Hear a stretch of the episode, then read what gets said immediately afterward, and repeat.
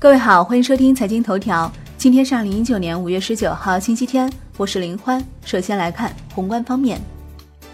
国务院副总理胡春华出席第十一届中国中部投资贸易博览会开幕式，指出中国政府支持中部地区抓住新一轮高水平对外开放的机遇，积极推动共建“一带一路”，加强重大基础设施建设，加快产业转型升级，进一步改善营商环境。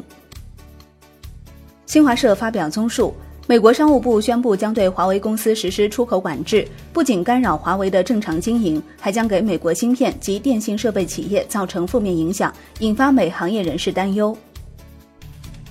央行副行长陈雨露表示，目前我国绿色金融发展水平已居于国际第一方阵，在支持打赢污染防治攻坚战、服务乡村振兴、促进经济社会绿色转型等方面发挥了积极作用。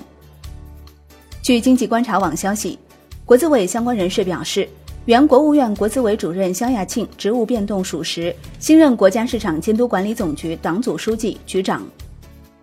财政部拨付中央专项扶贫资金三百五十一点一七亿元，加上二零一八年十月提前下达的九百零九点七八亿元。二零一九年中央财政补助地方专项扶贫资金一千二百六十点九五亿元已全部下达，比二零一八年同口径增加两百亿元，增长百分之十八点八五，连续四年保持每年两百亿元增量。国内股市方面，中国证券业协会二季度首席经济学家例会在京召开。金融方面，北京副市长殷勇表示。正继续深化绿色金融改革，推动绿色信贷政策、标准、产品的创新，拓宽绿色项目的直接融资渠道，推动一批科技创新能力较强的绿色小微企业登陆科创板。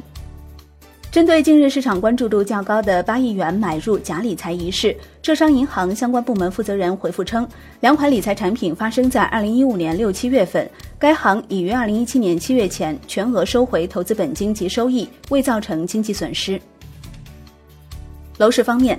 住建部在对六个城市进行预警提示的基础上，又对近三个月新建商品住宅、二手住宅价格指数累计涨幅较大的佛山、苏州、大连、南宁四个城市进行了预警提示。产业方面，长三角地区十六家重点化工园区在上海发布合作倡议，共同组建长三角化工园区一体化发展联盟。北京已制定人工智能与教育融合发展行动计划，明确了未来的发展目标。海外方面，百度宣布高级副总裁、搜索公司总裁向海龙正式离职，其职位将由沈斗代替。